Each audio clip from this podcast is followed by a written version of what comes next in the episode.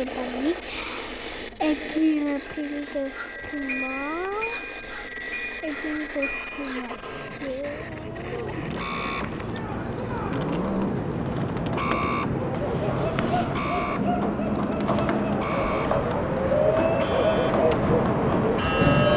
Parfois, durant les longues soirées d'hiver, quelques singes squattent les ondes de Radio Panique le temps d'une causerie. Ce soir, nous les singes, nous émettons depuis la librairie Parchemin au 116 rue Berthelot à Forêt. Nous sommes quelques-uns rassemblés autour de la table.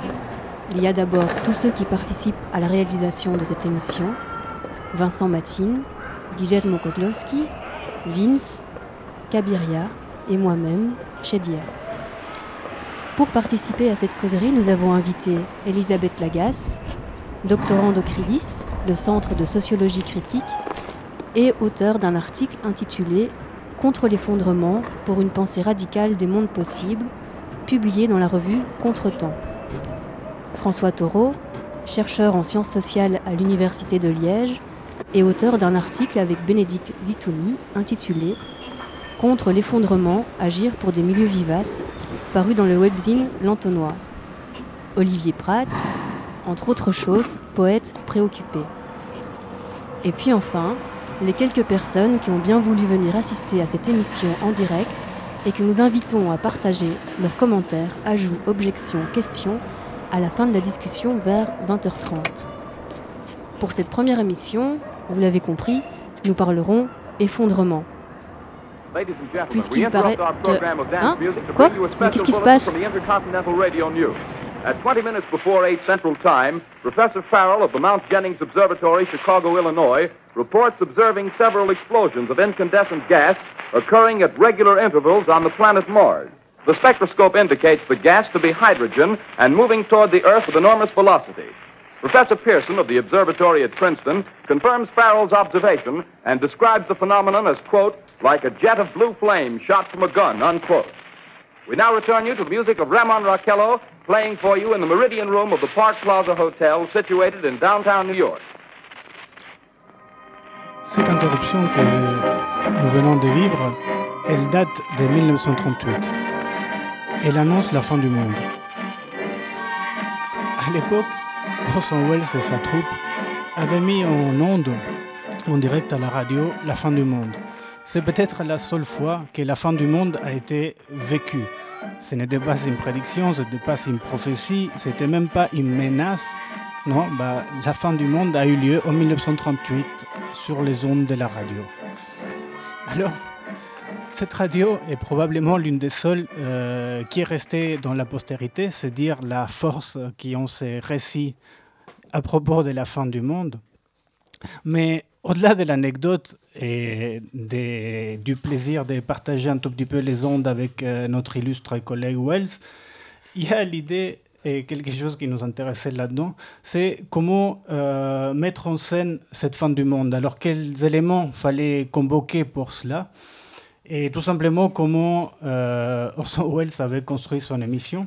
Bah, c'est assez simple. Donc il y avait la vie quotidienne. Alors la vie quotidienne, elle est ici symbolisée par euh, Raymond Raquello et son orchestre qui joue inlassablement pendant des heures et euh, des interruptions qui arrivent. nous venons d'entendre la première, donc c'est d'abord des scientifiques présentés par des journalistes solennels et inquiets.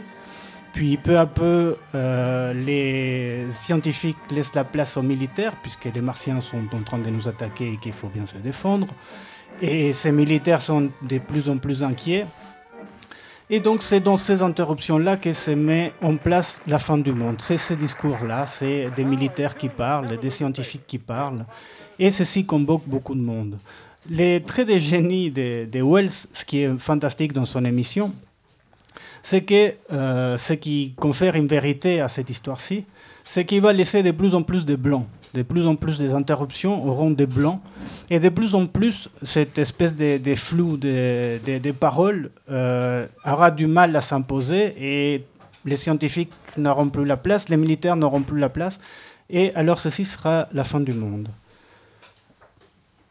Ces quelques éléments nous semblaient intéressants pour euh, commencer la discussion. C'est comme ça que euh, quelqu'un met en place la fin du monde. Dans les années 38, quand il le fait, c'est plutôt une blague, c'est plutôt une blague subversive de montrer ceci. Euh, aujourd'hui, on voit de plus en plus se développer l'idée que convoquer cette fin du monde, que certains appellent les collapses, ceux qui se nomment eux-mêmes des collapsophiles, euh, serait euh, une manière d'impliquer les gens et euh, de faire en sorte que toute une série de, règlements prennent corps dans cette espèce de collapse. Les collapses seraient alors, de leur point de vue, une manière d'avoir une prise sur toutes ces réalités-là. Il nous paraissait intéressant de discuter cette histoire qui commence à se développer et de lui poser tout de même quelques questions qui nous tracassent depuis quelques temps. Mais euh, pour commencer, peut-être le mieux serait de passer la parole à Elisabeth Lagasse, qui va nous raconter un tout petit peu d'où vient cette histoire des, collapses, qui sont ces euh, collapsophiles qui apparaissent ici ou là?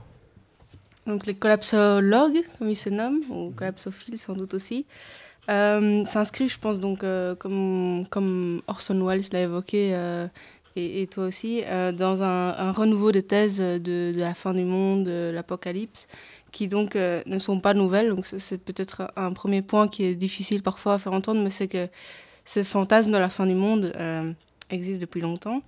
et donc il y a eu effectivement toutes ces, ces histoires d'apocalypse, avec aussi euh, une, crainte liée à la surpopulation qui est parfois liée.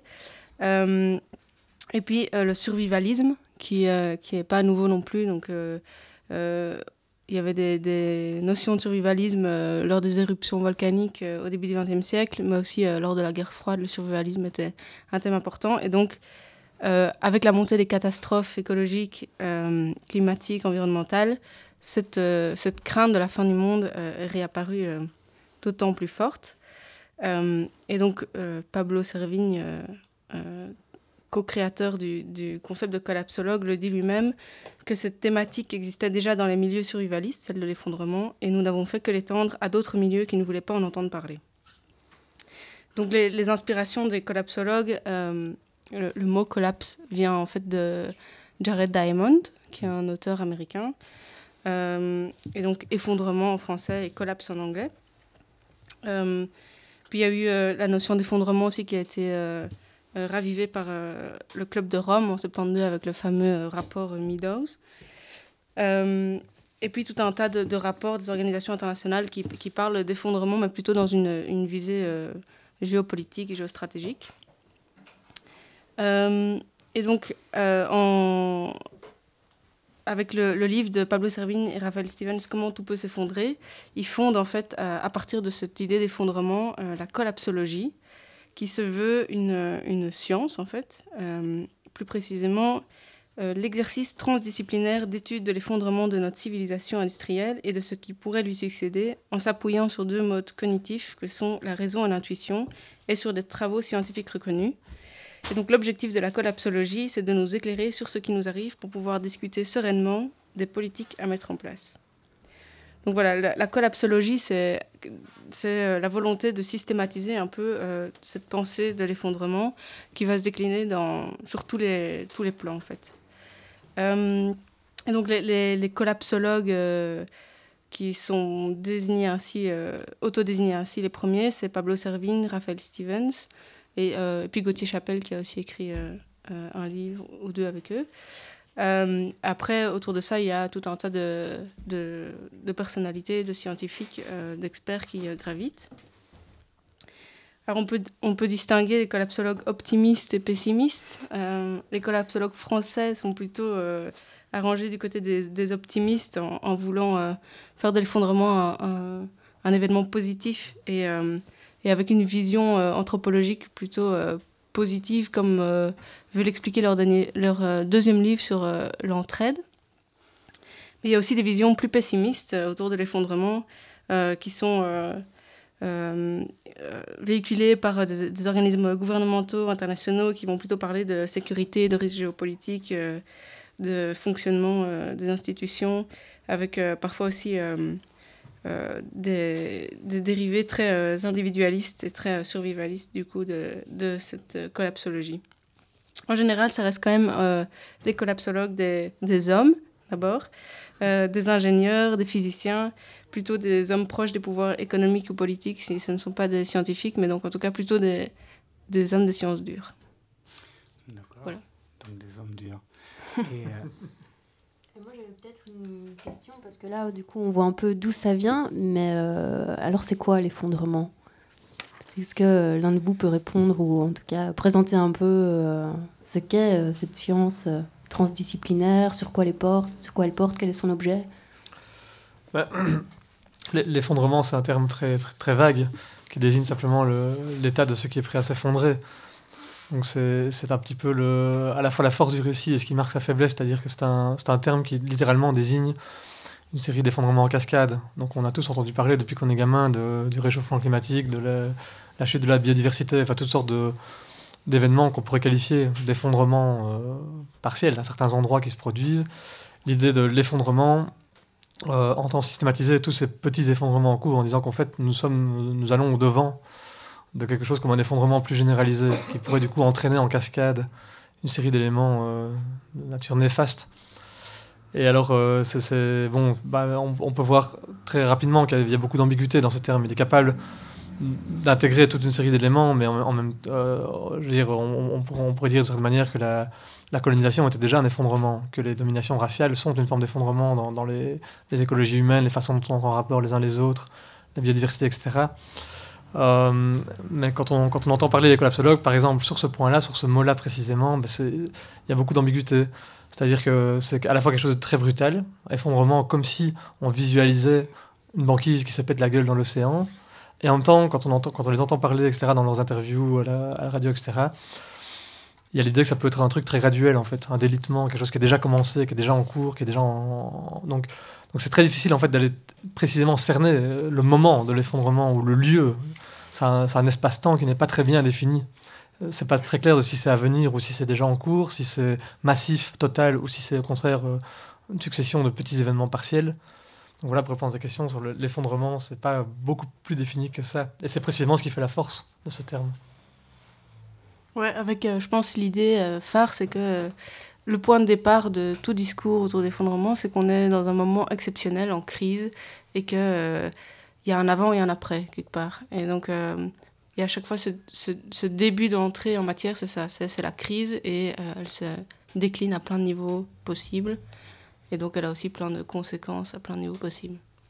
Ce qui, ce qui, est toujours, enfin, ce qui, ce qui moi me perturbe, c'est qu'au fond, ce, ce, récit fonctionne à mon, la raison pour laquelle c'est important d'en parler, que je, suis content que vous m'ayez invité, qu'on puisse en causer comme ça aujourd'hui, c'est que c'est un récit qui fonctionne très bien, qui, trouve, qui a vraiment trouvé son, qui a, trouvé son écho dans le, livre, très très bien vendu, et beaucoup de gens ont été très marqués par cette thèse, c'est une thèse vraiment très forte.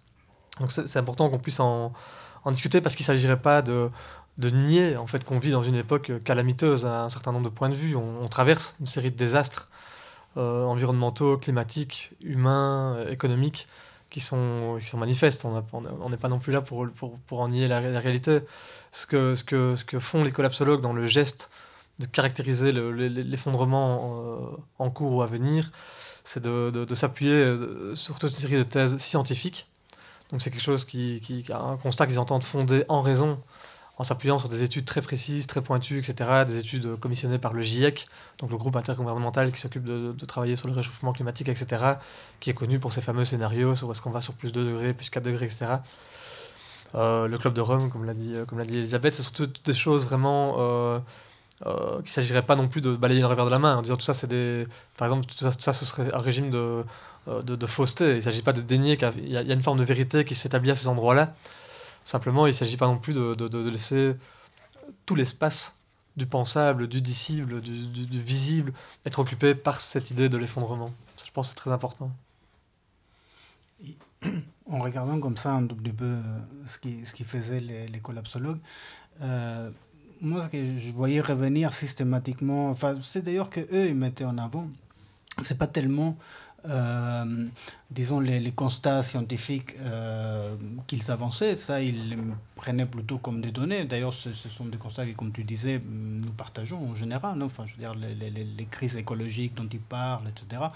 Euh, bien entendu que nous voyons bien de, de quoi il s'agit. Mais ce qu'ils mettaient systématiquement en avant, et me semblait être plutôt là les, points problématiques, c'est la nécessité de surajouter un récit qui ferait que du coup, euh, tout ceci, euh, les gens pourraient avoir une prise sur tout ceci. C'est-à-dire la nécessité de d'expliquer que euh, tous ces effondrements partiaux dont ils parlent, moi l'image qui me venait en tête en le lisant, c'était un peu les, les gens, euh, quand ils ont des problèmes de dette, qu'ils ont plein de petits crédits, et que tout d'un coup, il y a des boîtes qui rachètent tous les crédits et ils leur font un gros crédit, comme ça tout est simple, parce qu'ils ont un seul gros crédit à rembourser.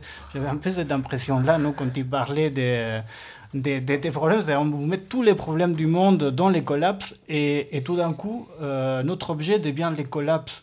Euh, il, me semble que là-dessus, sur ces récits-là, il, y a quelque chose qui effectivement est, est un peu piégeant. Je ne sais pas si, euh, si vous avez, enfin, toi, tu as un peu travaillé sur ça dans, dans ton article aussi. Bah, euh, oui, je pense que. en fait, il- effectivement, moi, c'est vraiment la prétention de ce récit-là, de l'effondrement, en tant qu'il pourrait rendre compte de la complexité de ce qui est en train de se passer, de la, de la complexité des désastres en cours. C'est la prétention hégémonique à, à occuper tout l'espace qui qui me pose vraiment souci. Euh, et le fait que c'est couplé avec une, une dimension psychologique euh, explicite. C'est-à-dire que dans, dans le livre, je trouve, quelque part, dans le livre Comment tout peut s'effondrer, qu'ils ont publié il y a, il y a maintenant 4 ans, euh, en fait, ce qu'ils proposent comme scène, c'est une scène qui est relativement dépeuplée. D'un côté, on a le monde qui est en train de s'effondrer. Mm. Et là, on parle, on parle de grandes catégories massives. On parle climat, on Mm. parle biodiversité.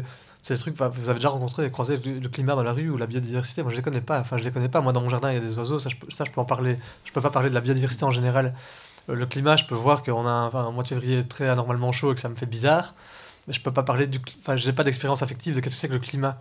Donc, je trouve que dans certaine manière, d'un côté, on pose le monde en tant que chose unifiée qui nous serait extérieure et qui serait éminemment massive dans la manière dont elle se présente à nous. Et puis en face de ça, on a quoi? On a des individus atomisés, isolés, qui sont des- finalement des individus très euh, néolibéraux, si on veut, dans un certain sens, c'est-à-dire vraiment des individus euh, qui ne sont pas en, en lien avec le monde, qui ne sont pas dans des attachements pluriels, qui ne sont pas dans des formes de rapports réciproques, aussi bien avec d'autres humains, mais que le monde qui les entoure, etc. Et alors là, ça crée vraiment une, béance ou une faille dans laquelle les collapsologues s'engouffrent. Et moi, c'est là qu'est mon véritable problème avec ce, ce récit-là. Ils disent à un moment donné dans le livre un truc très, euh, très fort. Ils disent l'effondrement est un sujet toxique qui vous atteint au plus profond de votre être. C'est un énorme choc qui désingue les rêves. Alors moi, ça, moi, ça, m'a dépassé. Si on peut plus rêver, alors on n'a plus qu'à se pendre. Enfin, c'est vrai. Et alors, du coup, derrière, ils arrivent avec toute une théorie du deuil, qui est vraiment une théorie euh, basique, classique, héritée de la psychologie, en disant Mais nous allons vous dire la vérité affective de ce qui va se passer pour vous. Vous allez ressentir la colère, la tristesse, la résignation, et puis derrière, vous allez peut-être un petit peu pouvoir euh, enfin retrouver des prises, vous remettre. C'est terrible, ça laisse Et alors, il y, a- toutes sortes de personnes chez qui ça peut produire un électrochoc sur la forme d'une prise de conscience. On s'était pas rendu compte que c'était grave à ce point la situation et que dès lors il y aurait lieu de, s'en ressaisir. Et ça peut, ça peut avoir des vertus très chouettes à ces endroits-là. Ça peut aussi produire toutes sortes d'effets, des effets de dépression, des effets de catatonie, des effets de déprise. On ne sait plus en fait par quel bout on doit attraper le monde avec un M majuscule. C'est trop gros. On ne peut pas, peut pas attraper un truc aussi massif. Donc là, euh, là, je pense qu'il y a vraiment euh, quelque chose dans ce récit-là qui est, qui, est toxique et ils le disent eux-mêmes. Mais alors, du coup, ils le récupèrent un peu sur le mode presque thérapie du choc, euh, stratégie du choc individuel. quoi. On va, on va vous, vous faire un petit, une petite mise à plat de, de- de vos sentiments et de vos affects par rapport à ce monde qui se pète la gueule. Et on va vous dire qu'est-ce qu'il faut en penser et comment il faut le vivre. Ça, c'est vraiment un problème, je pense, majeur de ce récit.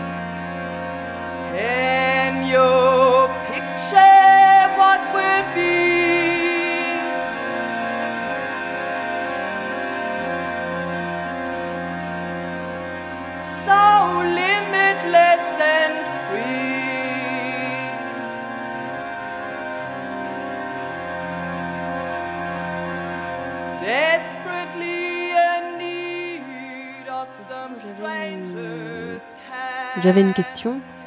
Euh, Est-ce que ce que tu viens de décrire, euh, cette idée qu'ils auraient la clé pour répondre, euh, la clé de nos affects pour savoir comment il faut vivre et répondre à cette révélation qui est l'effondrement, est-ce que c'est pas l'un des aspects colonial en fait, la, reconduite d'un projet colonial? Je pense que ça fait écho à ton texte et que c'est un des aspects, mais que par bien des aspects, ça, reconduit une, voilà, une perspective coloniale. Quoi.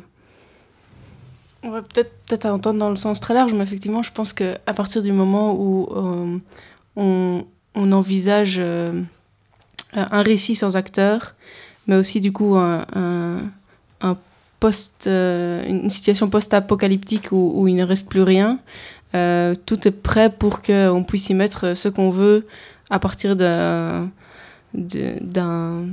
d'une table rase et, et ça c'est aussi ce qui permet en fait euh, de à la fois d'être euh, le seul maître du récit et, euh, et de, de ne pas devoir prendre en compte le vécu, les, les, particularités locales aussi, parce que comme on l'a dit, l'effondrement, c'est un récit très à la fois global et à la fois en fait, sans, sans accroche, sans ancrage. Et donc, il y a une, une espèce de posture de, d'externalité, enfin, ou, de, de regard supérieur par rapport à, à la réalité sociale, euh, où euh, on, va, à, l'aide de schémas et de, chiffres et de modéliser en fait euh, le vécu, le social, et, et, le rendre abstrait. Et donc, quelque part, on, on simplifie beaucoup, et puis ap- après, à partir de là, ben, tout est possible, mais, mais ouais. Enfin, tout est possible, peut-être pas tout non plus.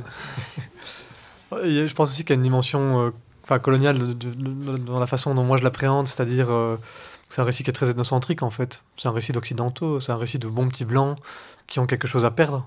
Enfin, je veux dire, euh, on parle de, de, de, de, de mondes qui ont disparu, mais des, des mondes qui ont disparu, euh, l'histoire en est jonchée. Enfin, je veux dire, si on veut savoir ce que c'est qu'un monde qui se pète la gueule, il suffit d'aller demander à, à certaines tribus indiennes ou à, ou à certaines tribus qu'on a colonisées, selon des processus qui sont toujours en cours aujourd'hui. Euh, des, gens à qui on a, on a enfin des gens, des peuples et des espèces aussi, à qui on a, on a retiré les conditions même de possibilité de, ce qui, de, de, de, de- leur vie. Et donc, donc euh, là, je pense qu'il y a une dimension coloniale aussi dans le fait de, déplorer la perte à venir, qui, qui est en fait une perte très, très située dans, dans, dans, dans l'espace et dans le temps, qui est la perte des, de notre monde de privilégiés, quoi, en gros, la, la perte de notre droit à faire produire nos jouets en Chine par, par des bataillons d'enfants. Et peut-être qu'un des aspects euh, aussi qu'on pourrait dire euh, colonial, c'est la place accordée euh, au rôle du scientifique, de la science. Et encore que, parce que tu disais tout à l'heure, François, que c'était un récit qui se voulait très argumenté scientifiquement, mais qui, en fait, si on y regarde de près, ne souscrit même pas à la base de, la rigueur scientifique et qui d'ailleurs utilise tout ce qui, pourrait conforter cette espèce de storytelling, allant chercher euh, à toutes les sources et euh, surtout beaucoup aux sources militaires, aux conseillers de la, NSA. euh, donc on voit aussi un peu dans quel type d'imaginaire et dans quel type d'intérêt ça s'inscrit ce, storytelling. Et puis euh, aussi, on voit aussi un peu vers quoi, enfin vers quelle place ça accorde aux scientifiques et surtout ça accorde euh, à ces nouveaux experts que sont les collapsologues. On voit bien comment ils vont bouffer à tous les râteliers, comment ils peuvent aller aussi bien parler à des ministres que dans euh, des milieux libertaires. Et donc c'est de nouveau cette reproduction de, de une transformation éclairée par des experts quoi. Ouais, mais, mais peut-être aussi du coup avec une vision de la science très, enfin moi, c'est pas la vision de la science que j'ai, c'est une vision très arrogante et très. Euh, on détient la vérité, quoi. Ce qu'il ce qu'il a dit, euh, Pablo Servine, c'est que être catastrophique, ce n'est pas être pessimiste ou optimiste, c'est être lucide. Donc, en fait, euh, alors que la science, c'est quand même. se développe par la discussion critique, par la remise en question de ces présupposés. Ici, en fait, ça ferme même toute, toute possibilité de remise en question, puisque c'est la vérité et qu'en fait, quelque part, si on, si on on refuse cette vérité, c'est qu'on est dans le déni psychologique. donc on n'est même pas en capacité de, se questionner sur, euh, sur ça. Et, donc en fait, c'est de l'ordre de la croyance et, c'est là aussi qu'il faut intervenir euh, cette idée que, y a, que la collapsologie doit se baser sur l'intuition aussi, euh, en plus du rationnel. Donc en fait, finalement, ils englobent tellement tout qu'il n'y a, plus de prise possible même pour la discussion. Oui, parce que la césure qu'ils opèrent entre le plan de, la raison et le plan de l'intuition est, assez nette. Enfin, même dans le livre, c'est vraiment bien découpé. Euh, sur le plan de la raison, leurs compagnons de route, effectivement, ce sont des, des, organes comme le, Club de Rome ou le, GIEC, etc., dont on a déjà parlé, mais qui sont des organes euh, de, nature gouvernementale. Ce sont des organes qui s'adressent à des décideurs politiques au niveau mondial, les gens de l'ONU, etc., pour prendre des décisions concernant le vaisseau planétaire, comme un vaisseau déjà unique donc il s'agirait de bien dessiner son tableau de bord et de, de, de, produire les, les, les, manettes. Donc ça, c'est un voisinage de, pensée qui est, qui est, voilà, de nouveau, qui, qui, qui, a, son importance et qu'il ne s'agit pas de, balayer d'un revers de la main. Je pense que le GIEC a fait un travail vraiment important, mais qu'il faut, il faut peut-être aussi restituer, en tout cas peut-être recoudre le rapport entre ces thèses qui sont quand même euh, basées sur des, des, des, schémas, des courbes, des scénarios, etc. Recoudre ça dans le tissu de l'expérience, c'est-à-dire comment est-ce qu'on en fait sens au niveau de l'individu qui ne soit pas de façon totalement euh, disjointe du plan de la connaissance rationnelle. C'est-à-dire si, si la, connaissance rationnelle est posée d'un côté, qu'elle est intangible et qu'elle est comme ça, et que de l'autre côté, il s'agit juste d'apprendre à l'apprivoiser ou à accepter ou à faire avec, alors que peut-être il y a des façons, des façons actives aussi de s'approprier ces, ces connaissances-là, d'en faire sens dans, dans, des milieux locaux, des écologies locales, etc. On aura peut-être l'occasion d'en reparler tout à l'heure. Et un truc qui est frappant dans les livres, c'est qu'il est euh, dédié à ceux qui ont peur. Donc euh, il, est, euh, il appelle, enfin les, les, sujets auxquels il adresse ça, c'est les gens qui ont peur. Alors, s'adresser à la peur de quelqu'un, c'est tout de même, bah, il n'y a que les maîtres qui peuvent faire ça, hein, je vais vous rassurer donc il y, a quand même quelque chose comme ça, avec euh, une espèce d'arrière-fond, tu, disais colonial tout à l'heure. Bon, au-delà du colonial, il y a quelque chose aussi euh, où, on voit que euh, la lucidité est assez feinte, en fait. C'est-à-dire que cette idée, qui alors là, elle est proprement moderne et qui fait partie du problème, justement, l'idée que la vérité est à la fin et qu'il y a ceux qui savent où va le monde. C'est au nom de ça qu'on avait euh, mis en place la colonisation, c'est-à-dire ce qui justifiait la colonisation, c'est que euh, bah, ceux qui venaient coloniser euh, étaient plus avancés, donc ils savaient vers où il fallait aller et qu'ils pouvaient amener les autres. C'est au nom de ça aussi qu'il y a eu certaines militances assez débiles remplies de commissaires politiques qui expliquaient au peuple où il fallait aller, parce qu'eux, ils savaient très bien où il fallait aller. Et, et, ici, ils ne proposent même pas les bonheurs à la fin, mais euh, eux, ils savent tout de même comment ça va finir. C'est-à-dire, ils savent où ils vont. Euh, l'idée qu'il euh, faut tout de même rentrer un tout petit peu dans le rang parce qu'il y, y, a quand même des gens qui vous disent qu'eux, ils savent où on va et, qu'il faudrait bon, bah, adapter nos, nos, sentiments à ça, mais tout de même commencer à s'y faire qu'il y a des gens qui savent où on va. Euh, cette histoire-là, elle est assez, assez troublante dans l'idée des consciences, des, des, gens qui deviennent euh, autonomes, etc. Mais, mais, derrière, quand même, quand on sait où on va, quand euh, il y en a qui ont la raison et d'autres qui doivent adapter leurs sentiments, etc., il y a quand même des choses assez troublantes qui, qui se mettent en place. bah, il y a cette idée qu'il y a des personnes qui ont la raison, et puis il y a aussi cette idée qu'il y a des organismes, principalement des gouvernements, qui ont les moyens de mettre en œuvre une lutte contre un grand ennemi commun que serait euh, l'effondrement ou le changement climatique. Ça change selon les passages du livre selon, euh, selon les, entretiens. Mais en tout cas, c'est cette idée complètement dépolitisante qu'on pourrait marcher euh, tous main dans la main, militaire, libertaire, je ne sais pas, amérindien, contre ce nouvel ennemi commun. Oui, je, pense que, de façon assez générale, mais ce, récit d'effondrement, il vient flatter un sentiment de déclinisme ambiant. Euh, enfin, je veux dire, en tant que société occidentale, on sent bien qu'on n'a pas le vent dans le dos, quoi, que notre avenir, il est plutôt derrière nous. Et donc, je pense que ça vient quelque part caresser ce, sentiment-là, euh, dans le sens du poil, en nous disant que ça va pas aller vers un mieux.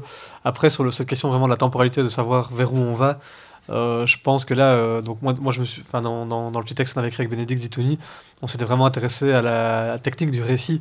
Et en tant que technique du récit, sur le registre de la temporalité, ils ont recours à toute une série de termes, euh, accélération, pic, le, mot pic, pic de pétrole, etc. revient sans cesse. Euh, même effondrement, ça désigne toujours des horizons qui sont des horizons marqués dans le temps et dont on peut dire à un moment donné, tiens, ils se sont produits. Donc c'est-à-dire qu'on on, on voit, il y, y a quelque chose comme une fin de l'histoire qui est écrite dans ce récit-là. Et ça, putain, les, fins de l'histoire, si on pouvait juste arrêter avec ça, c'est juste plus possible. Quoi. On est au 21e siècle, enfin, on ne sait pas de quoi l'histoire elle va être faite. Et ça, c'est comme si, si on n'a pas appris ça après 4 ans, 4, 4 siècles pardon, de, de modernisme, je sais pas, sais pas à quoi on est encore bon, quoi. Cas, on peut au moins, on peut au moins souligner que cette idée de pic, cette idée de pic euh, pétrolier, il semble que ça se vérifie euh, pas du tout, donc toutes les prémices, euh, une partie des prémices de ces théories de l'effondrement, ça se base sur euh, euh, une vision de l'avenir qui est pas du tout euh, crédible, quoi. Au contraire, il y a suffisamment de ressources fossiles et que, et que le, le réchauffement climatique euh, rend ces, en partie, une partie de ces ressources accessibles et que c'est un peu ce qui est dit dans, dans un des textes, c'est que il y a des gagnants et des perdants dans le réchauffement climatique, quoi, et qu'on on se dirige pas du tout vers une espèce de mur des ressources fossiles, quoi. Non, et là-dessus, il y a Jean-Baptiste Fresso, qui est un historien de l'environnement euh, français, qui fait vraiment un travail remarquable, qui, qui, a, qui a, remarqué que finalement, enfin, euh, si, on, si, on arrête demain, demain, boum, on arrête d'extraire la moindre goutte de pétrole ou le moindre caillou de charbon, le moindre minerai, etc. En fait, on est quand même dans des effets euh, de très long terme qui sont déjà engagés, bien engagés. Donc, le, le, le simple fait d'arrêter de prélever les ressources demain ne, ne, résoudrait pas encore les, les, les, problèmes. Et puis, il y a toute tout cette idée de, de, transition aussi qui est à, à questionner, quoi, dans dans l'idée des, des, collapsologues, on a des fois l'impression que qu'il suffirait de, de, de, de, de, faire refuge ou d'aller dans des, petits villages, euh, vivre dans une yourte, etc. Que ça, ça, ça pourrait être la solution. Mais ça, ça ne prend pas vraiment en considération le fait que historiquement, les, ce qu'on a présenté comme des solutions ne viennent jamais, rarement en fait remplacer ce qui était déjà là, ça vient se juxtaposer ou se mêler avec. Donc du coup, dans l'idée linéaire du temps qui avance, on rend pas bien compte des complexités de ce qui s'agrège et de comment, euh, le, le, ouais, de comment le monde avance en faisant plutôt des bulles. Comme ça. tu voulais rajouter quelque chose? Ouais, mais ouais, du, du coup, au-delà au -delà de ça, je pense aussi, ce qui est dangereux, c'est que autant dans la transition, il y avait quand même une part active, autant dans l'effondrement, il n'y a plus du tout. Donc, euh, on, on l'effondrement, enfin, s'effondrer, c'est un verbe. Euh, je sais pas comment on dit, passif, mais du coup, il n'y a, a, pas l'acteur qui, qui, qui permet de, d'avoir prise là-dessus. Et donc, en fait, on attend euh, un événement extérieur et on suppose que cet événement va avoir des impacts euh, euh, nécessaires et sans doute, et espérons-le, positifs, mais il n'y a plus du tout de, de place pour l'action et pour l'action humaine, en fait. Ouais. Plus d'infos sur notre radio, radiopanique.org. Le mot effondrement, ça veut dire que, que quelqu'un euh, a démoli quelque chose ou qu'il y a une chose qui est cassée. Euh. Effondrement, ça veut dire, par exemple, une météorite, qu'elle est tombée sur la ville et ça, ça fait du bruit, par exemple, comme ça. C'est tombé un peu plus fort, comme ça. Comme ça. Et puis tout le monde, toute la ville a écouté. Et puis il y a encore une météorite qu'elle est tombée comme, comme ça par exemple, une, une, maison, elle est comme ça. Et après, il y a quelque chose, je sais pas quoi, elle vient. Et après, toute la maison, elle s'écoule. Ça, un effondrement. S'effondrer, c'est comme si y a, on était debout et puis tout à coup, on tombe. Bim On s'effondre par terre. On peut dire ça. Effondrement. Avant, avant les, les, les planètes, l'Afrique, l'Asie, l'Afrique, l'Asie, l'Europe, euh, l'Afrique, oui, l'Amérique même, les États-Unis, c'est tout décollé. Mais quand euh, une grande asté- astéroïde, astéroïde ou je sais comment ça s'appelle, une météorite est venue, rien n'a pu échapper. Et, et- mais d'abord, tout a commencé quand, comme il y avait presque plus d'herbe, il y avait presque plus d'herbe. Par exemple, les oiseaux ne pouvaient plus manger. Les, les heures de, de autruches comme ça, avant, il y en avait. Alors, euh, parce que comme c'est une alimentation, par exemple, euh, un ver de terre se fait manger par la poule, la poule se fait manger par l'être humain, l'être humain se fait... bah, il meurt. Si le ver de terre meurt, la poule va mourir de faim. L'humain va mourir aussi de faim parce qu'il n'y aura plus de poules, parce qu'elles elles toutes mortes à cause parce qu'il n'y aura plus de ver de terre. Les humains vont, mourir, les requins vont commencer à disparaître, ils ne, pourront plus manger de, de dinosaures et à la fin tout le monde meurt. Juste si un truc euh, cesse de vivre.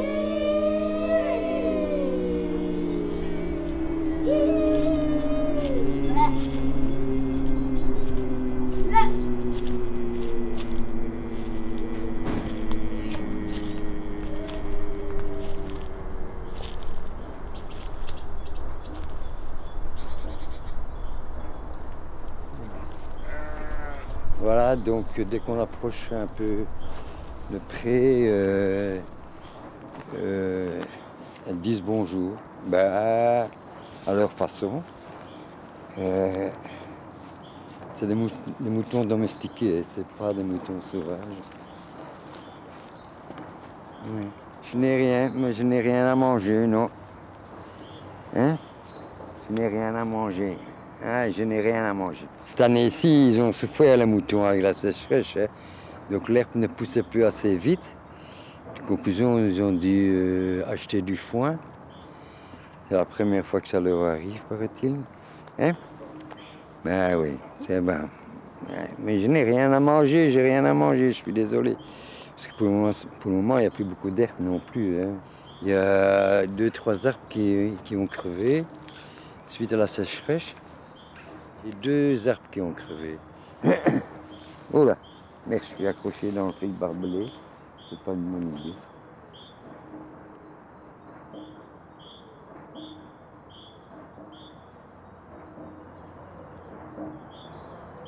Fin 73, donc là, euh, je décide de me faire embaucher aux ASEC de Charleroi. ASEC de Charleroi, donc c'est une grosse boîte, euh, 3 à 4 000 ouvriers, euh, qui a une longue tradition de lutte, qui a participé activement à la résistance armée. Stamattina mi sono alzato. Oh bella ciao, bella ciao, bella ciao, ciao, ciao. Stamattina. où le délégué principal est membre du comité central du Parti communiste, donc c'est pas n'importe qui, et euh, où il y a une délégation très combative, euh, il y a des grèves en permanence. là. Je suis embauché comme pistoleur peintre. Oh, j'ai jamais eu un pistolet dans ma main. Donc, euh, bon, j'essaye quand même. Alors là, euh, l'accueil, il- est génial. hein. Les ouvriers voient directement que je n'y connais rien du tout que dalle. Euh, mais enfin, ils font tout leur possible pour m'aider. Tout c'est bon, ça se passe très très bien, très très très, très bien. Une solidarité incroyable. Et grâce à eux, j'ai quand même été embauché.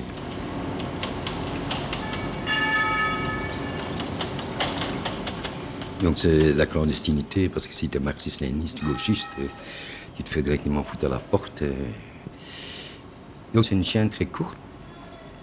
Il y a trois ouvriers qui travaillent une demi-heure, parce que c'est près d'un four, euh, un four qui chaud à 150 degrés, donc très chaud. Il travaille une demi-heure, et une demi-heure, on travaille hors de la chaîne. Et là, petit à petit, on arrive à améliorer quand même les conditions de travail. On fait venir des thermomètres, des hydromètres. euh, et on arrive à travailler plus que 20 minutes au lieu d'une demi-heure. Et le, brigadier ferme les yeux. Dès qu'il voit que ça bouge un peu, si on va faire un arrêt, il va pisser. il va- Donc il est plus ou moins solidaire. Chaque mois, il y a une assemblée générale de une heure payée par le patron. Et donc petit à petit, euh, j'interviens de temps à autre. Qui fait preuve de sauvagerie? Ceux qui combattent pour sauvegarder leurs conditions de vie, l'avenir de leurs enfants, ou ceux qui n'ont en vue que le profit, la rentabilité de leurs capitaux au mépris des contingences sociales et humaines?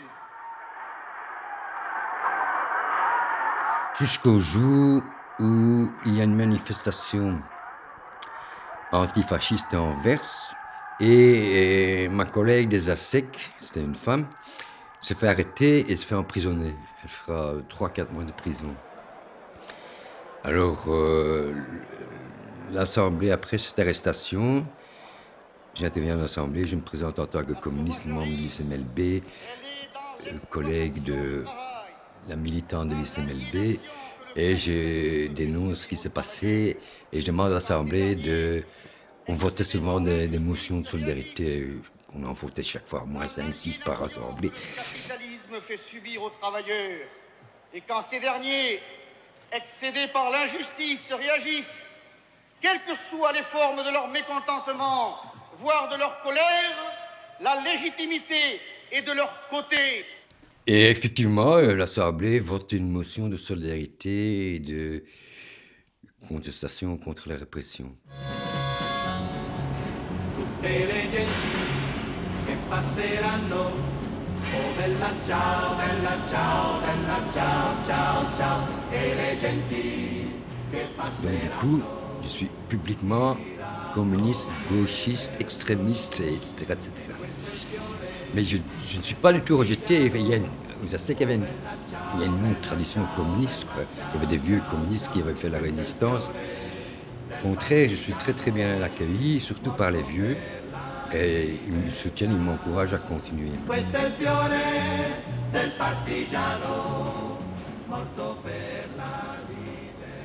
Dans ma section, on travaille 20 minutes à la chaîne et les autres 40 minutes, on ne fout plus rien. Quoi.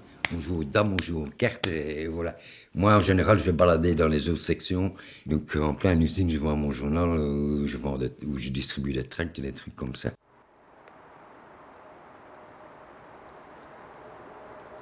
L'oiseau que tu as entendu, là, c'est un merle.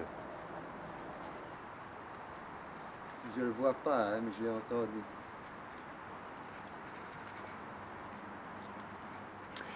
Alors c'était magnifique au début. Il y avait une dizaine d'oiseaux en permanence.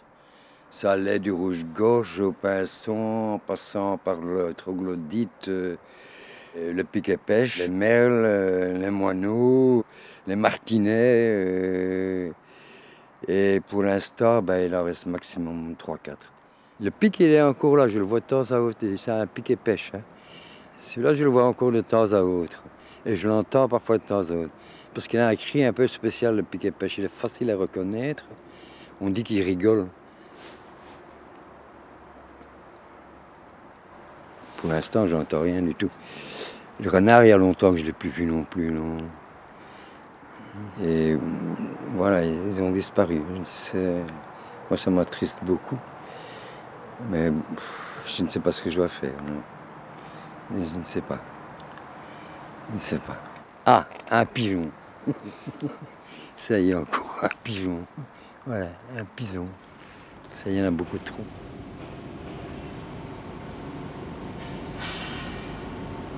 Je suis appelé à la direction, euh, je reçois une sanction, euh, je ne sais plus sous quel prétexte c'est. Oui, la sanction, c'est tous les autres ouvriers de ma petite section, donc les cinq ont reçu une augmentation de salaire et moi pas.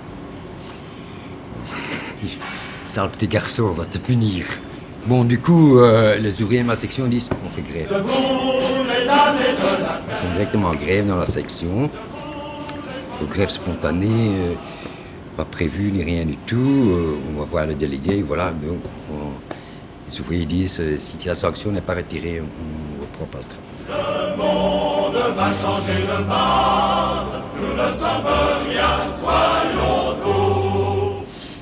Ok, euh, délégué, négociation. La, la délégation dans son ensemble des ASEC dépose un préavis de greffe légal selon les, les conventions, etc. Dans ma section, on dit on reprend le travail en attendant ait euh, le retrait des sanctions, sinon on fait la grève. Rechef personnel, redit négociation. Alors là, grosse victoire. On retire ma sanction. Je reçois aussi une augmentation, ce que j'avais même pas demandé. Donc c'était vraiment, euh, au niveau de notre section, une belle victoire. C'est la lutte.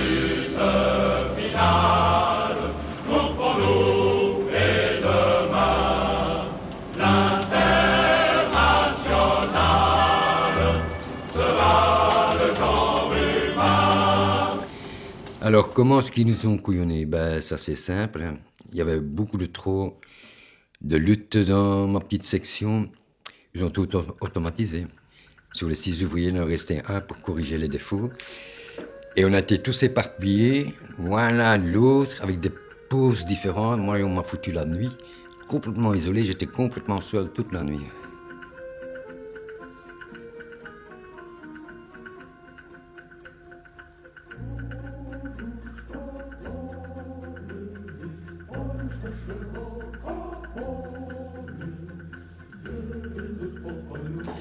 Ah là, l'avenir, euh, j'ai pas de boussole sociale et je ne sais pas. Moi, j'ai beaucoup d'espoir. Ce à quoi je participe euh, ces derniers temps, c'est euh, les migrants libres. Donc en moyenne, on héberge euh, une dizaine de personnes tous les 15 jours. Moi, j'ai été arrêté il y a trois semaines parce que je suis intervenu lors d'un contrôle au fascisme. C'est trois policiers qui contrôlaient euh, un Africain. Il enlevait son sac à dos, sa veste, on ne pouvait pas. Et je suis intervenu en disant, écoutez, euh, le bourgmestre de Liège s'était engagé à ne plus faire le contrôle au fascisme. Alors les gens exigeaient ma carte d'identité, j'ai dit, aucune raison que je donne ma carte d'identité, je ne fais rien de mal. Euh, je vous informe simplement d'une situation politique à Liège. Alors, euh, j'ai pas voulu me donner ma carte ils m'ont embarqué. Bon, ça a duré cinq minutes, ils ont pris. Bon, ils, n'ont rien à me reprocher. Depuis là, j'ai toujours pas de nouvelles.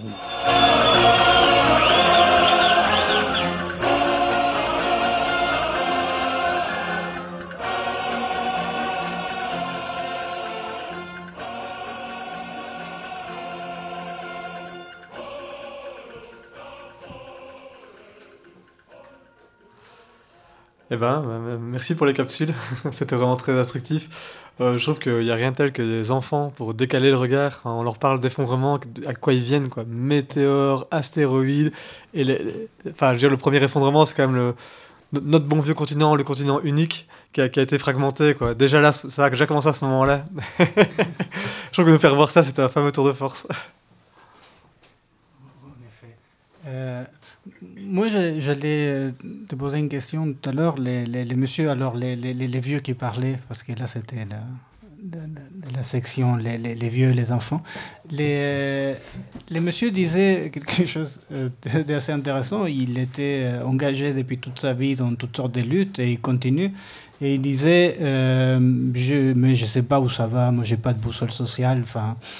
Et je crois que dans, dans ce que tu avais travaillé, il y avait aussi un peu ça, c'est-à-dire que tous ces métarécits, tous ces euh, savoirs, toute cette manière de, euh, de donner des certitudes, puisque l'effondrement, c'est une certitude, euh, c'est même un absolu. hein, vraiment, on revient avec des, des, des, des, grosses louches.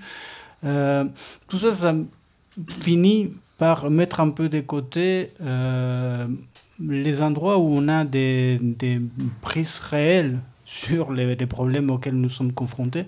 Et toi, dans ton article, tu, tu mettais vraiment en avant l'urgence, enfin en tout cas l'importance de euh, remettre en avant les luttes par rapport à toutes ces, idées de on est tous ensemble, euh, vu la gravité de la chose, euh, de toute façon, il n'y a plus de couleurs, il n'y a, plus de...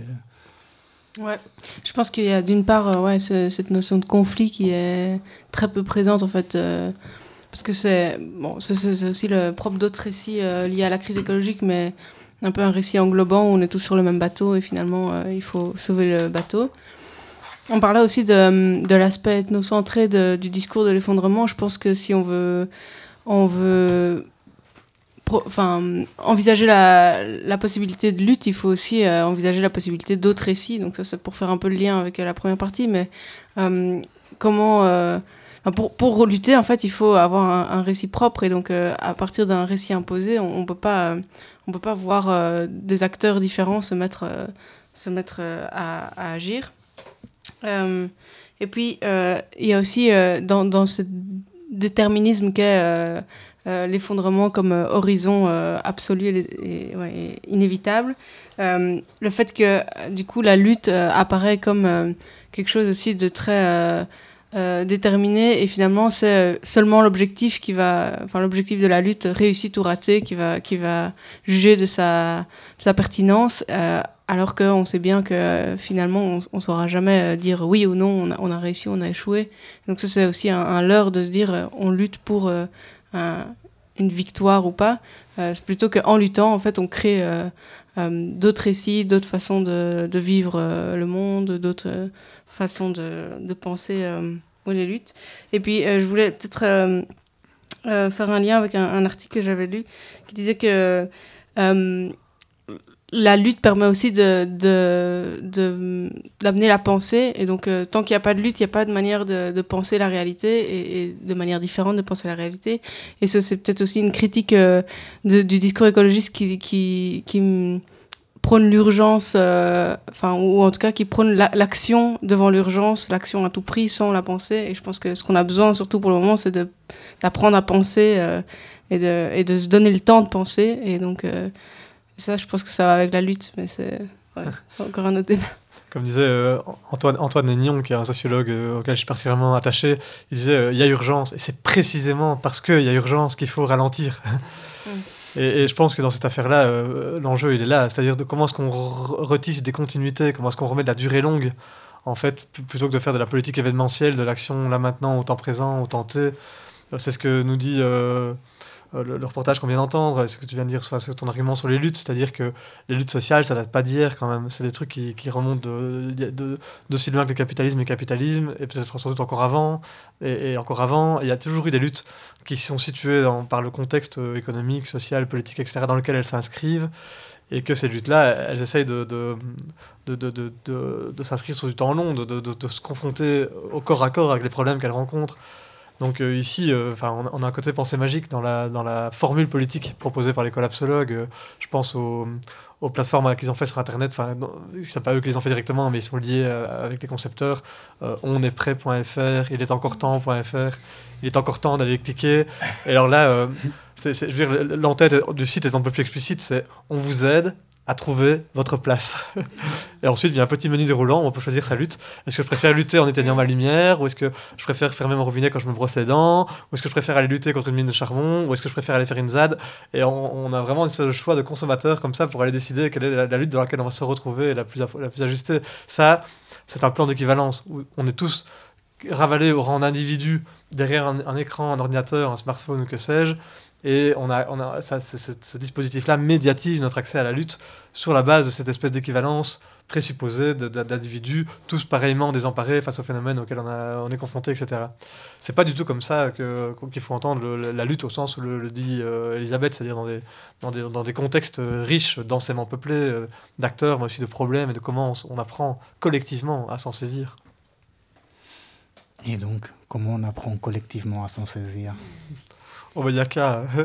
Ah, Déjà, ça commence avec une bonne bière. Euh, ensuite, euh, une bonne cantine, parce que moi, j'ai jamais vu une lutte qui réussisse quoi que ce soit sans avoir bien bouffé. Ça, mhm. c'est quand même une hypothèse politique à laquelle je tiens. Et euh, alors, moi, là-dessus, Euh, je, je voudrais sur cette boutade, je voudrais revenir sur le. En fait, non, c'est pas une boutade, je le pense vraiment. Mais je voudrais revenir sur le côté indéterminé dont tu parlais tout au début de, de cette de- deuxième partie, quand tu disais, au fond, euh, ce qui compte, c'est de ne pas avoir de fin de l'histoire, de ne pas avoir le, moment euh, dans le temps où tu peux dire, voilà, on a réussi ou on a raté, ou, ce, ou ce, la, fin des temps est accomplie, peu importe dans, dans quel sens ça s'est déroulé. Ce qui compte, de mon point de vue, c'est le côté expérimental. C'est-à-dire on est engagé depuis là où on est, dans les liens avec dans quoi on, dans quoi on est pris, on est engagé dans des formes de lutte dans lesquelles on s'engage et point à la ligne. Alors que ça puisse derrière déboucher sur des victoires, sur de, euh, résoudre des problèmes auxquels on est confronté, améliorer des conditions de vie, ou en tout cas éviter qu'elles se détériorent, etc. Évidemment, je, je suis tout à fait favorable à ça, mais je veux dire, euh, pour moi c'est vraiment crucial de ne pas s'engager dans la lutte en exigeant de la lutte qu'elle produise des garanties sur ce qui va en sortir.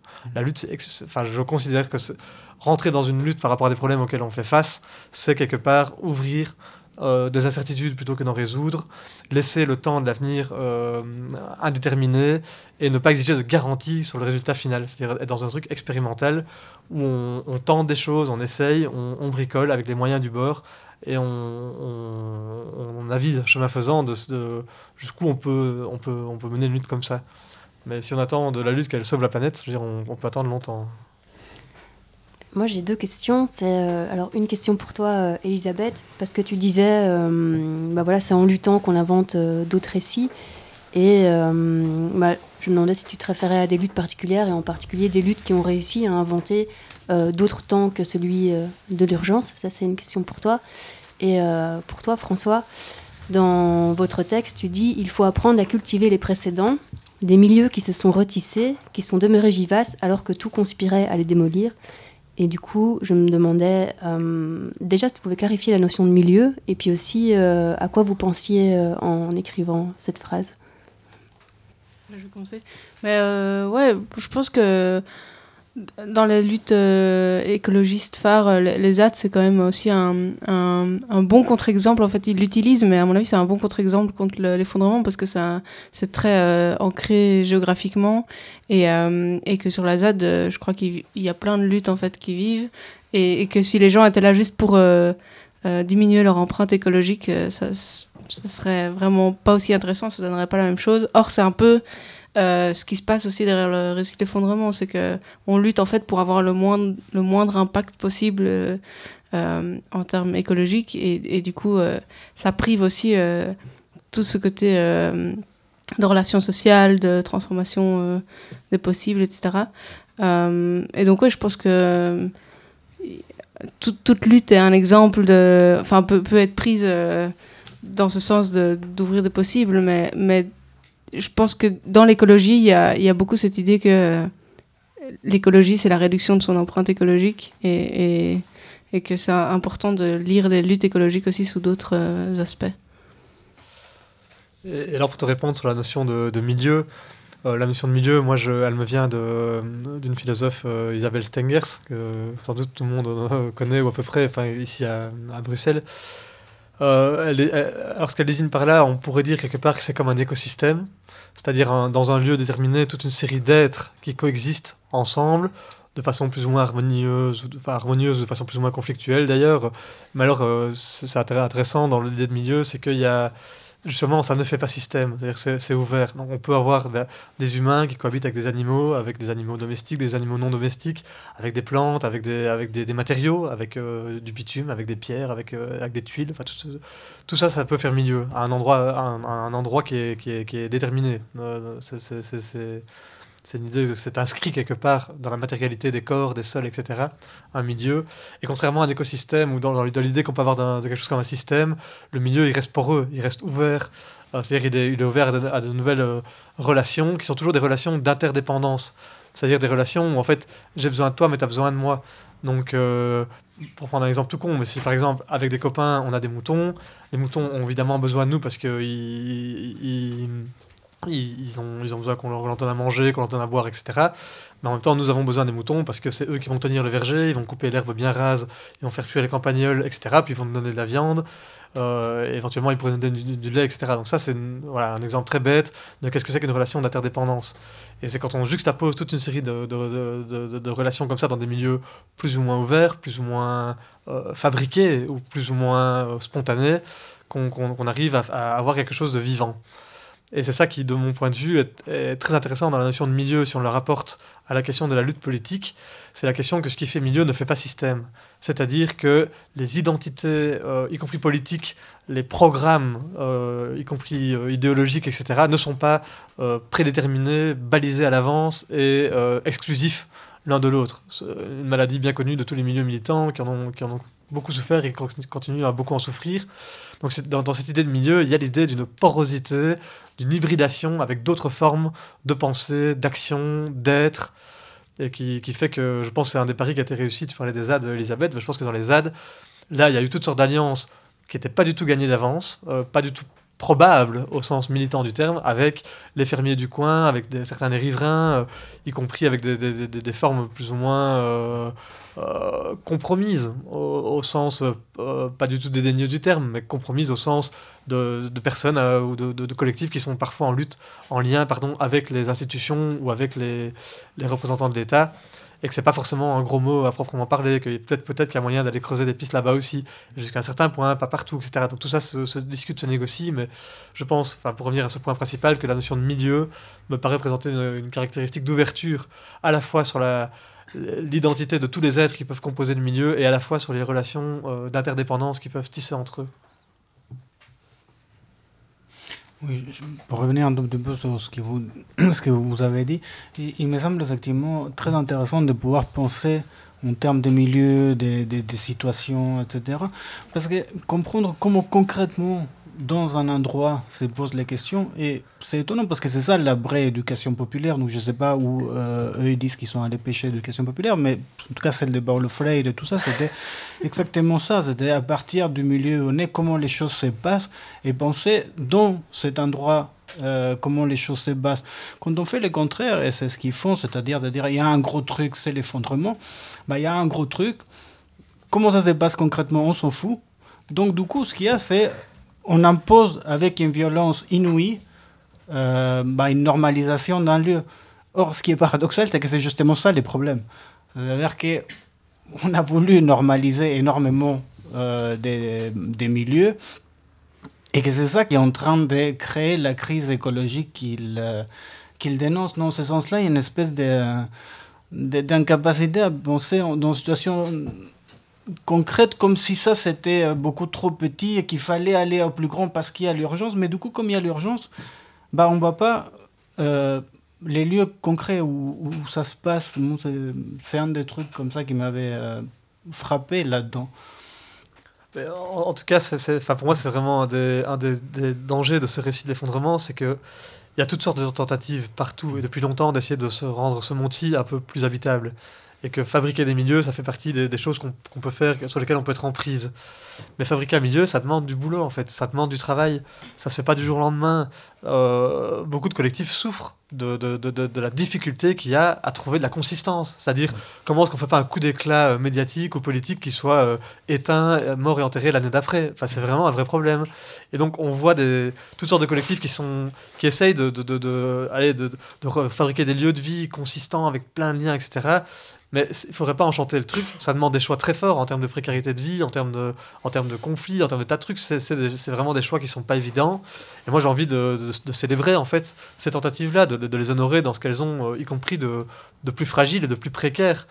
Et je trouve qu'un des risques d'un récit comme celui d'effondrement, c'est de venir vraiment, euh, comme tu le disais, jeter la peau de banane en fait sous, le pied de, toutes ces tentatives, en, en venant finalement les rappeler à l'ordre de euh, la, la grande lutte finale qui pourrait nous unir tous, etc. Euh, L'anneau magique qui pourrait les contrôler, etc. Enfin, mm. Donc je trouve que ça c'est un vrai souci, c'est que le machiner de la consistance, en fait, ça demande du travail, vraiment du travail. Et, et, et aujourd'hui, c'est de ce travail-là qu'on a besoin. C'est pas tellement d'une énième version de, de, de, rationnelle de ce qui est en train de nous arriver. Je pense que pour ça, on est assez outillé pour saisir dans quoi on est pris. Ouais, et peut-être juste pour compléter aussi ce qu'on ce qu'on est en train de dire, je trouve que en fait la, la, la lutte crée aussi sa propre pertinence. Donc euh, tu parlais de l'éducation populaire et en fait c'est aussi euh, apprendre à politiser euh, son quotidien et d'où on vient, etc.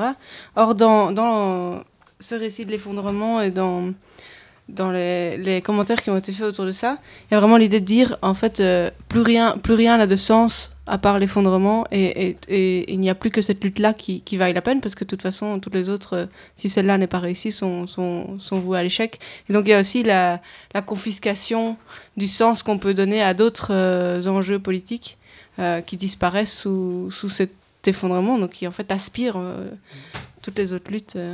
Oui, c'est-à-dire que l'effondrement, ce qui est assez étrange, c'est qu'il fonctionne finalement encore comme une promesse. Euh, tout de même, vous avez la promesse de l'effondrement. Il y a un truc qui va être solide, c'est qu'il y aura l'effondrement.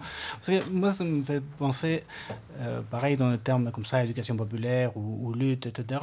C'était quand vraiment on prend ça au sérieux, ben on fait ce qu'ils font les zapatistes. Ils disent nous sommes déjà morts. Alors, une fois que nous sommes déjà morts, bah, vous pouvez plus nous vendre des merdes, vous pouvez plus nous contraindre à rien, vous ne pouvez plus nous, nous donner de l'espoir, mais nous sommes déjà morts. Alors, comme nous sommes déjà morts, on, commence notre, notre truc. C'est ce qui se passait d'ailleurs dans, dans l'émission de Wells. Hein. Nous, nous sommes déjà dans l'effondrement. Donc, comme nous sommes déjà, c'est. Mais, euh, mais il reste quand même cette idée de rattraper euh, la politique du côté de l'espoir. La politique serait donner espoir aux gens.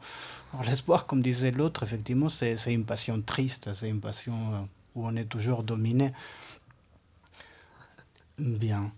Moi, je voulais quand même juste rebondir sur cette idée qu'il faudrait. Euh, pardon, je voudrais rebondir sur euh, ce que tu disais, que euh, en fait, il y a une charge de dépolitisation dans le discours sur l'effondrement et qu'il faudrait pouvoir repolitiser toute une série d'enjeux. Et euh, dans, le, dans cette espèce de grand storytelling que font Pablo Servigne et ses complices, euh, vous dites tous les deux que c'est un, voilà, un récit euh, sans peuple et c'est aussi un récit sans responsabilité, si ce n'est une responsabilité attribuée à l'ensemble de l'espèce humaine et qu'il y a aussi quelque chose qui se joue dans, euh, et c'est ce que tu disais euh, Elisabeth, dans remettre en avant les rapports de domination, les acteurs, les actrices, euh, les intérêts qui jouent dans la mise en place de, de techniques et de technologies et énergivores, mortifères et qu'il y, a, vraiment aussi quelque chose qui se joue dans pouvoir de nouveau repolitiser ces questions-là et pas, euh, et pas faire, euh, voilà, faire cause commune avec euh, l'ensemble des acteurs, comme s'il n'y avait pas des acteurs qui étaient plus ou moins responsables de l'avènement de, cet état de catastrophe écologique. Ouais, c'est un peu le paradoxe en fait, c'est qu'il il crie à l'effondrement et en même temps il, se donne aucun moyen pour, euh, pour euh, agir par rapport aux personnes qui ont plus de pouvoir euh, sur les manettes de cet effondrement que d'autres. Donc c'est un discours autoprophétique aussi donc, à ce niveau-là. Bah, ouais, sur, sur, le plan politique, en tout cas, moi, ce qui me paraît manifeste à l'heure où on parle, là maintenant, c'est qu'il y a une reconfiguration assez profonde de, de, de, du rapport, y compris politique, au, monde. Je pense aux, marches pour le climat, euh, tous les gamins qui descendent dans la rue, etc., en sachant les cours, etc. Euh, d'une certaine manière, c'est une forme qui peut, euh, qui peut être héritée en partie de cet individualisme, etc., que, que, que, que diagnostique quelque part les collapsologues. Enfin, ce que je veux dire par là, c'est que, d'une certaine façon, il faut, il faudrait pas, enfin, il faut, il faut, à mon avis, composer avec la nouvelle donne politique qui est là et qui, à mon avis, qui est là pour durer, qui fait que la lutte ne se passera plus toujours euh, dans les usines ou dans des collectifs militants au sens où on peut l'entendre, mais qu'il faut peut-être aller la chercher aussi à d'autres endroits où elle se manifeste de façon où nous, nous, enfin nous, nous très vagues, hein, mais en gros militants, euh, etc. On aurait pu le, ça se passe à des endroits différents de là où on aurait pu l'attendre, et que ça, ce sont des mouvements qui sont quand même assez forts et qui sont en train de, de, de, de, défaire les catégories habituelles de la lutte, et que c'est peut-être aussi des endroits auxquels il faut qu'on soit attentif. Je veux dire par là, il faudrait pas trop vite les déconsidérer au motif que tiens, ce serait trop proche d'une sorte d'individualisme collationné, etc. Euh, bon, il y a des trucs qui se passent là. Moi, j'ai plein d'étudiants qui me disent en fait, on est prêt.fr, ça leur a fait changer un peu le la donne, ça leur fait voir les choses différemment. Alors après, moi, je peux être critique du dispositif et reconnaître néanmoins qu'il est inefficace et de me dire que c'est peut-être aussi un des endroits dont il faudra partir pour re reprendre les luttes ensemble, etc. Peut-être sur d'autres modalités, à d'autres endroits, etc. En tout cas, ne pas jeter, en tout cas, être attentif à ne pas disqualifier d'un revers de la main ce qui pourrait se produire d'intéressant à, à toutes sortes d'endroits aujourd'hui. Plus d'infos sur notre radio, radiopanique.org.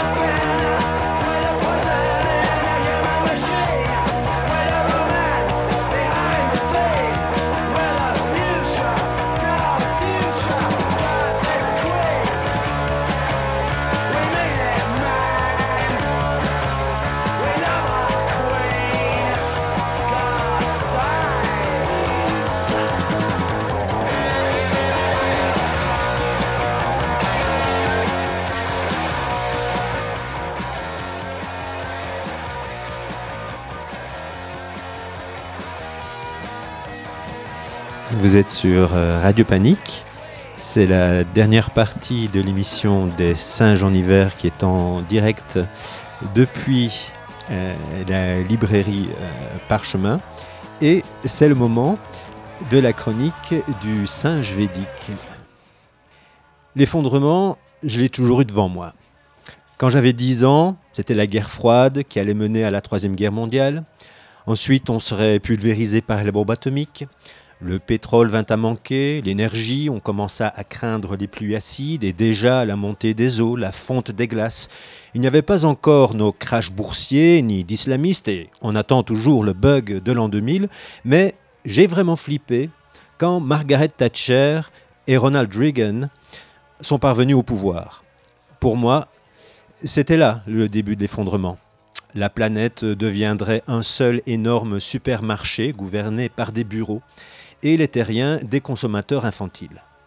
J'ai abandonné là ma tribu de punk et suis entré dans un monastère hindou, adoptant le mode de vie ancestral de la culture basée sur les Védas, me disant que si ces époques lointaines avaient fondé les bases de ce qui fait encore fonctionner toute société aujourd'hui, comme euh, l'agriculture, les mathématiques, le cheminement de la pensée, la grammaire, etc., les histoires qu'on y trouverait ne devraient pas être plus débiles ou stupides que celles sur lesquelles nos cultures sont basées. J'y ai vécu donc cinq années et depuis j'ai appris à croiser cette tradition-là avec la nôtre.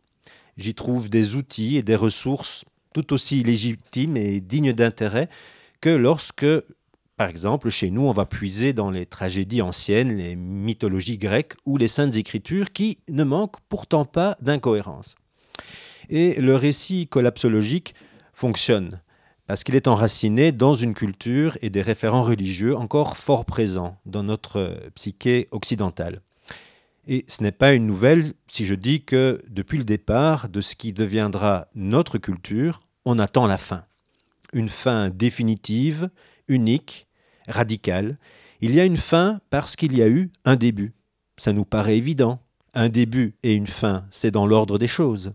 Mais c'est là aussi une construction. C'est le Dieu de la Bible qui crée le monde un jour et annonce qu'il le détruira un autre jour. Pour nous, il doit bien y avoir un point final. Dans les textes philosophiques indiens, je trouvais une alternative au capitalisme, une certaine douceur même.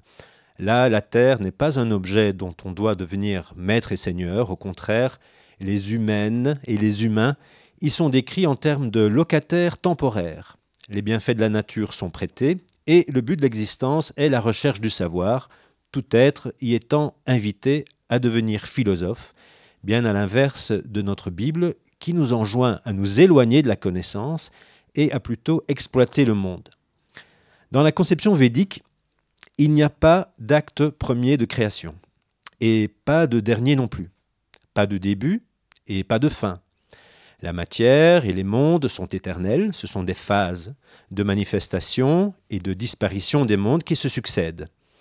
Les humaines et les humains ne sont pas le centre de la création et ne sont pas l'obsession d'un Dieu qui n'aurait que ça à faire, s'occuper de la destinée des humains et les juger.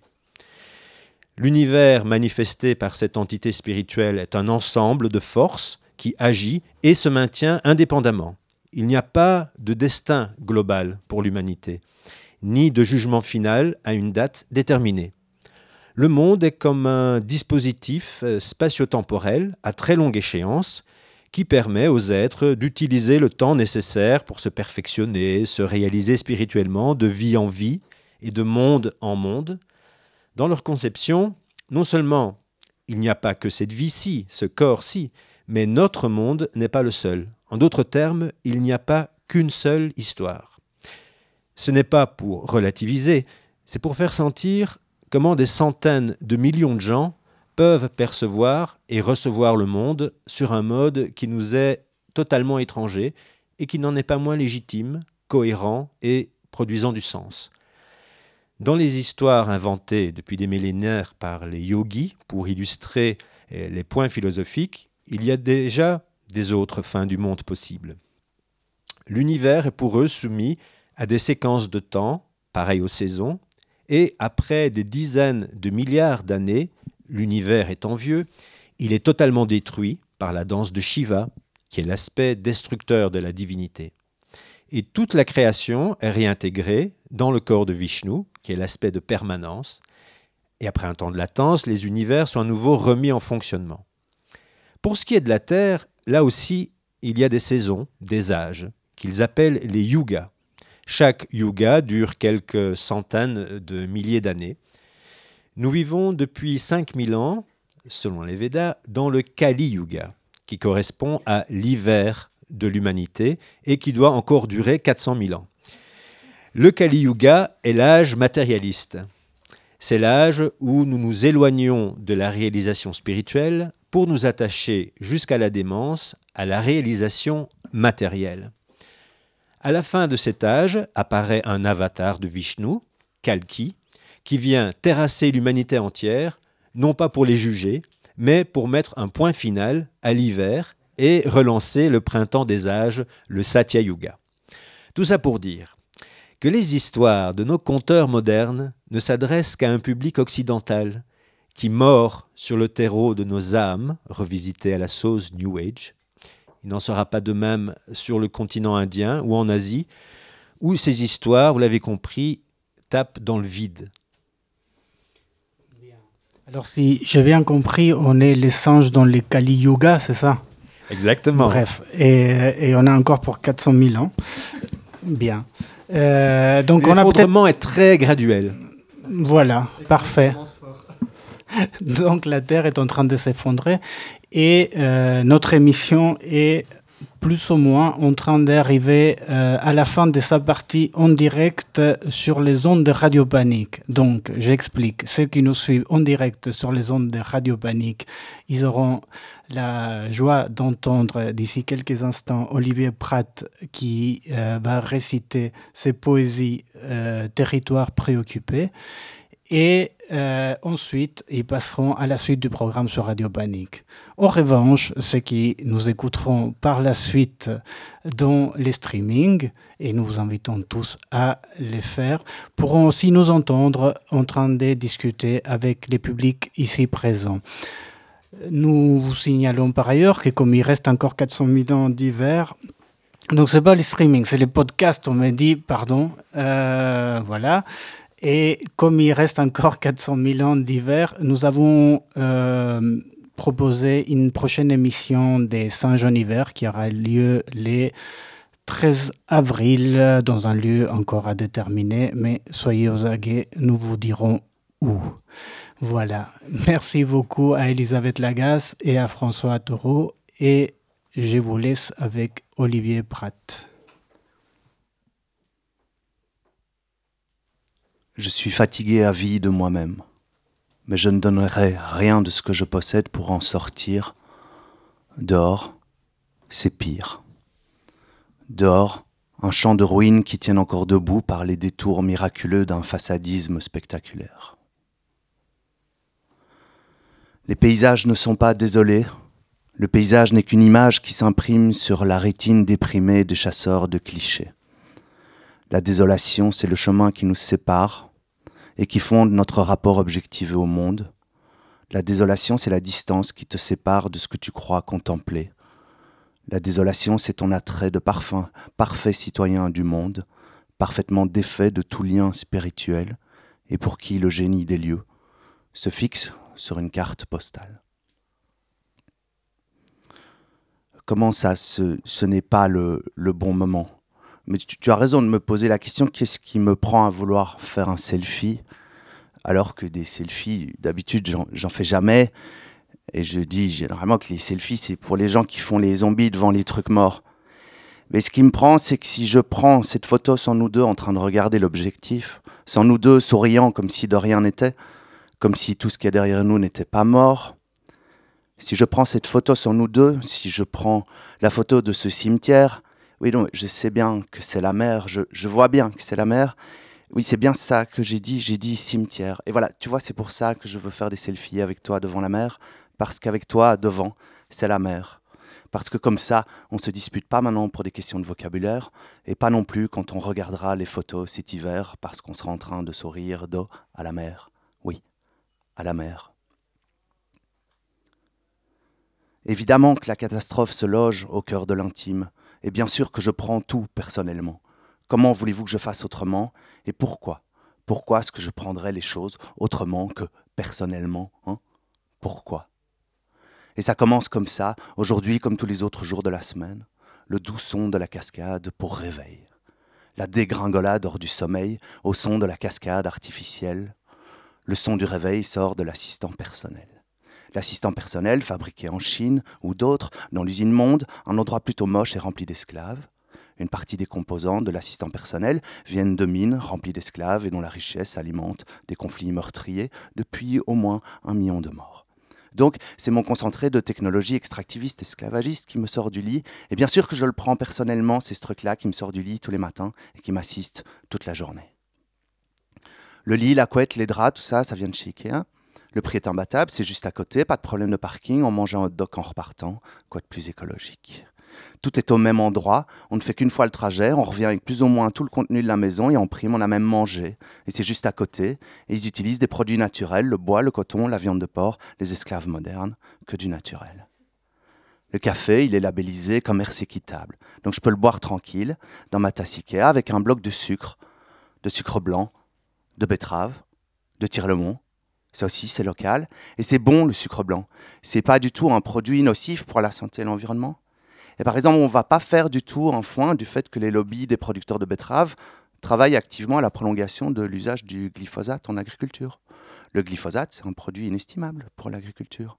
Enfin, pour cette agriculture extractiviste, intensive, totalement dépendante de l'industrie chimique, qui nourrit le sol et le monde avec des produits cancérigènes, neurotoxiques et tellement compétitifs que tout le monde, tout le secteur est en permanence sous perfusion économique. Mais c'est local. Tenez près de chez moi, il y a une implantation de la sucrerie, au pied de la Meuse. C'est une grosse usine pleine de colonnes et de tubes et de grands hangars. Ça fume en continu, ça produit du sucre et des déchets. Et une odeur qui reste collée à la vallée, collée aux quartiers ouvriers et sociaux qui sont juste à côté. Du quartier et des rues qui descendent du plateau, sur un des silos de l'usine, au-dessus d'une photo, d'un paquet de sucre en morceaux identiques à celui qui est juste à côté de ma tasse de café, on peut lire bien chez soi. Et ça, ça me plaît bien comme publicité. Ça me plaît bien comme, comme assignation, comme programme. Chez toi, t'es bien. Chacun chez soi, c'est bien. En dehors de chez soi, l'usine, Quoi? Non, ça c'est pas bien? Pas ton problème. Chacun chez soi, bien chez soi. Quoi L'odeur de betterave? Ça, ça ne te plaît pas? Ferme les fenêtres. Bien chez soi. Combien de sucre dans ton café? Tu peux choisir. T'es chez toi. Tu choisis. T'es bien. Et si t'es pas bien, tu vas chez le médecin, il te filera des cachetons, et de retour chez toi, à nouveau, tout sera bien.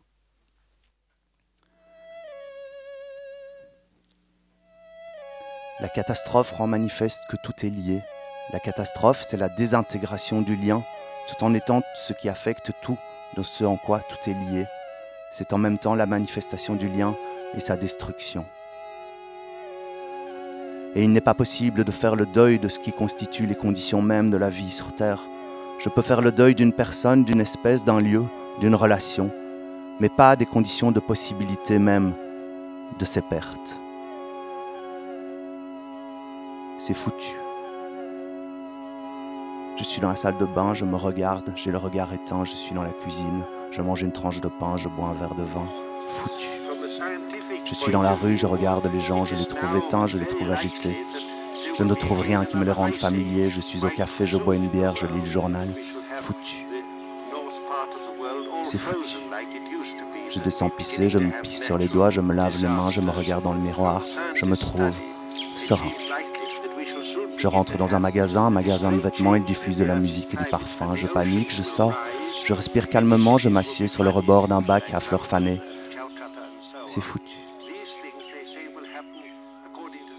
La catastrophe, c'est la voix vaincue, c'est la parole qui s'est tue, c'est l'esprit égaré qui parcourt la métropole et ne trouve pas d'endroit où réparer son être meurtri. Je voudrais juste pouvoir réparer quelques morceaux, juste les quelques morceaux nécessaires pour me poser quelque part et ensuite pouvoir laisser tomber.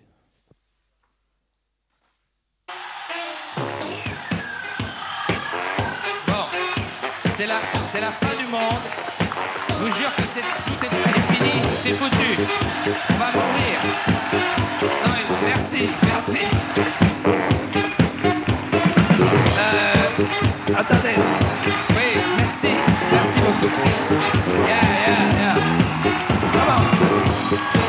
Non, non. Euh, oh merde. Écoutez, y a- y a- c'est fini, les tabacs sont fermés, il n'y a plus d'essence, c'est la guerre. C'est la guerre atomique. Il va y avoir la bombe qui va sauter là. Oui, merci, merci. Merci. Non mais, attendez, vous... Non. oh. Écoutez.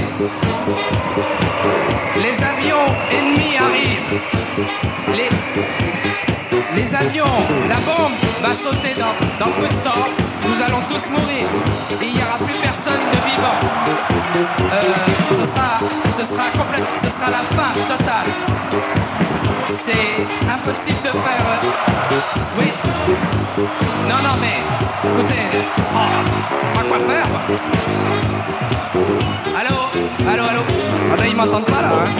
Ils m'entendent pas. Allô, allô, allô. Euh, allô, un, deux, deux. Alors ça marche. Allô, mesdames et messieurs, c'est la fin du monde. C'est foutu. On va. Allô, allô. Voici. Oh. Voici une annonce importante. Oh. Merci, merci. Merci à tous. Merci. Merci. Voilà, nous allons mourir dans une minute. Atomique va exploser ici même. Nous sommes à l'épicentre de la bombe. Ils m'entendent pas là. Qui est-ce qui a coupé le micro? Ah, merci, merci. Ah, voilà. À. Allô? La bombe va exploser bientôt. C'est pas possible, personne m'entend ici. Tout le monde s'en fout alors, merde.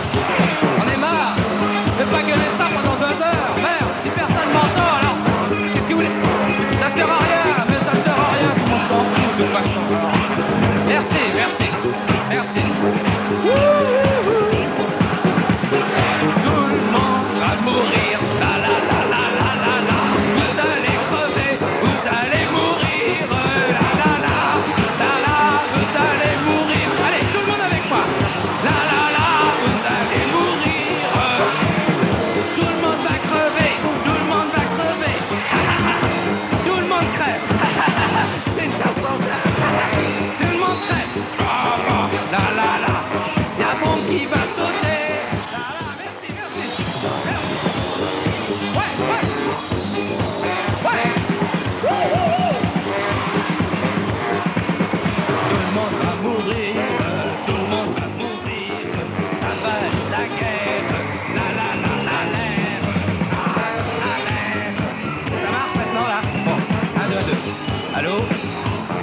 c'est la fin du monde. Mesdames, messieurs, si vous m'entendez, nous allons tous mourir. Veuillez évacuer le, veuillez évacuer le théâtre immédiatement. Le, le théâtre est en flammes. Nous ne pouvons plus sortir. Nous allons tous mourir. Merci, merci, merci. Merci, le spectacle est terminé. Arrêtez les lumières. Arrêtez.